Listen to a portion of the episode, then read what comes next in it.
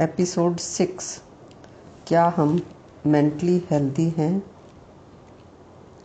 कैसे डिफ़ाइन किया जा सकता है कि हम मेंटली हेल्दी हैं या नहीं?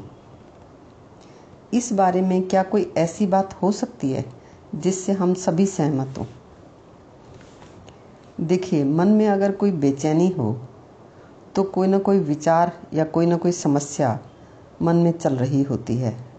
या फिर मन में कोई प्रश्न होता है कि उसने ऐसा क्यों किया? मैंने ऐसे क्यों किया? मैं, मैंने कुछ भी बोला ही क्यों? मैं चुप क्यों नहीं रह पाती? ऐसा क्यों नहीं हो रहा? या वैसा क्यों नहीं हो रहा? वो ऐसा क्यों कर रही है? ऐसा मेरे साथ ही क्यों होता है? उसको मैं क्या कहूँ? वो मुझसे ऐसा क्यों कहता है? उसको ऐसा कहने से रोका कैसे जाए? इससे उससे ये बात की जाए या ना की जाए? की जाए तो कैसे की जाए? तो मन की बेचैनी के पीछे कोई ना कोई विचार होता है, समस्या होती है। और उस विचार के छत्तीस नाम हो सकते हैं।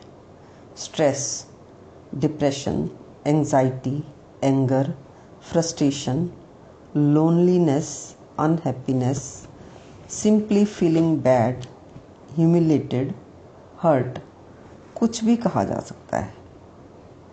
एक शब्द में कहें तो कह सकते हैं कि मन अनईजी है, मन बेचैन है। और हेल्दी माइंड वही है जिसने अपनी हर समस्या को जाना हो और उसके कारण को देख लिया हो और उपाय कर लिया हो। नहीं तो मन अनहेल्दी है।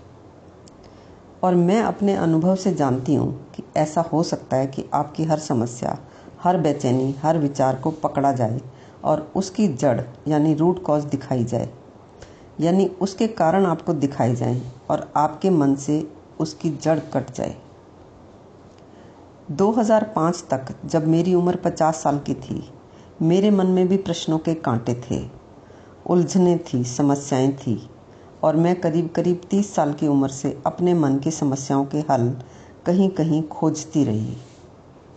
लेकिन कहीं कुछ नहीं मिला और फिर मैं आरसी से मिली। क्योंकि तीस की उम्र से लेकर पचास साल की उम्र तक, यानी बीस साल मैंने इतने लोगों को पढ़ा था, सुना था तो मैं दूसरे लोगों और आरसी की बातों में शायद फ़र्क को देख सकी।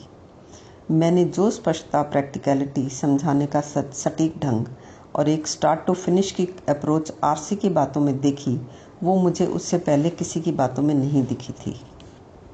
और फिर तभी मैंने खुद सीखते हुए भी दूसरों को बताने का काम भी शुरू कर दिया।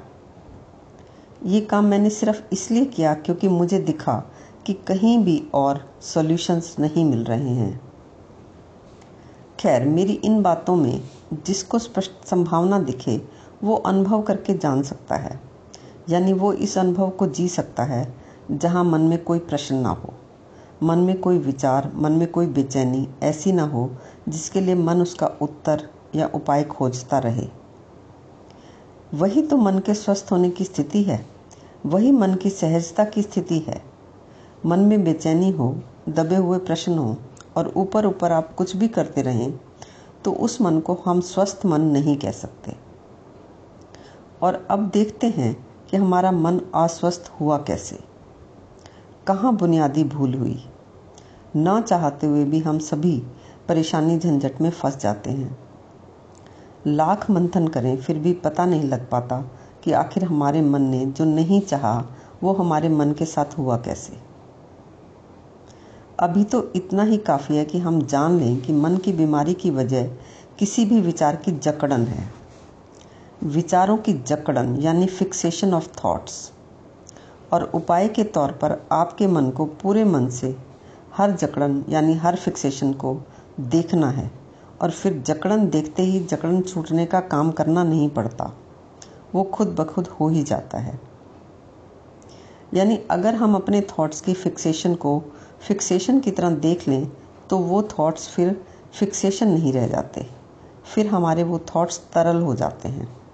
तरल यानी जो फिक्स्ड नहीं है। तरल यानी लिक्विड तरल यानी पानी की पानी की तरह। या कह सकते हैं, विचारों में तरलता होना मतलब विचारों में फ्लेक्सिबल होना। तो मूल प्रश्न यह है कि नहीं चाहते हुए भी आखिर हम उन विचारों में जकड़े ही क्यों गए? जिसकी वजह से हमें बरसों बरसों या सारी उम्र दुख, निराशा, तनाव, खालीपन, व्यर्थता का एहसास झेलना पड़ता है। मानवता चार साल, चार लाख साल पुरानी है शायद। शब्द, भाषा और विचारों का अधिक विकास हुआ है चार पाँच हज़ार सालों में ही। और पिछले चार पाँच हज़ार सालों में न जाने कितने लोगों ने पता नहीं किस किस ढंग से अलग अलग विचारों को अपने भाव के अनुसार जन्म दे दिया। अब हमारे पास निजता के बारे में, व्यवहारिकता के बारे में, सामाजिकता के बारे में, आध्यात्मिकता के बारे में, जीवन के परम उद्देश्यों के बारे में हज़ारों लाखों विचारों का, विचारधाराओं का भयानक संग्रह हो गया है। और जैसे बच्चा पकड़ लेता है किसी बात को कि इस कुर्सी ने मुझे मारा इसे वापस मारो। तो जब तक कुर्सी को आप ना मारो, तब तक बच्चा राज़ी नहीं होता। इसी तरह आपके मन ने भी जाने अनजाने में किन्हीं विचारों को पकड़ा हुआ है। और यह है दिमाग के लिए एक महाचक्रव्यूह। और हम उसी चक्रव्यूह में फंसे मनों से, यानी अपने माँ बाप से, मित्रों से, परिचितों से, रिश्तेदारों से, पुस्तकों से, गुरुओं से, अपने अनुभवों से ना जाने किन किन विचारों को, ना जाने कितना कितना ना जाने कब कब पकड़ लेते हैं। और वो जाने अनजाने में पकड़े हुए विचार हमारे जीवन का पक्का ज्ञान बन जाते हैं। और तब विचार मन में किसी मन में बसे विचार की तरह नहीं रहते, बल्कि मन का ही हिस्सा बनकर मन को जकड़ लेते हैं। इसीलिए विचारों के आधार पर जीवन जीने के लिए यदि ये ज्ञान तरल है तो जीना आसान हो जाता है। यदि ये ज्ञान जकड़न है तो जीना मुश्किल हो जाता है। हर विचार किसी के मन का भाव है। किसी खास बहते समय में, किसी वस्तु, व्यक्ति, स्थिति के बारे में, और वो विचार भी कोई अपने में संपूर्ण नहीं है। एक पहलू मात्र है। और न केवल समय, बल्कि सब कुछ ही तो बह रहा है, बदल रहा है, यानी आपका मन। दूसरे का मन, स्थितियाँ, वस्तुएँ, सब कुछ ही तो बदल रहे हैं। यदि आपका मन अपने मन के हर विचार को इस वास्तविक रूप में देख ले तो आपका ज्ञान तरल है। खैर, अभी तो प्रश्न यह है कि तरलता को कैसे समझा जाए, और क्यों समझना है तरलता को? अगर हम जकड़न के कुछ एग्जाम्पल्स और उसके भयानक परिणाम देख लें तो शायद तरलता को समझना आसान हो जाएगा।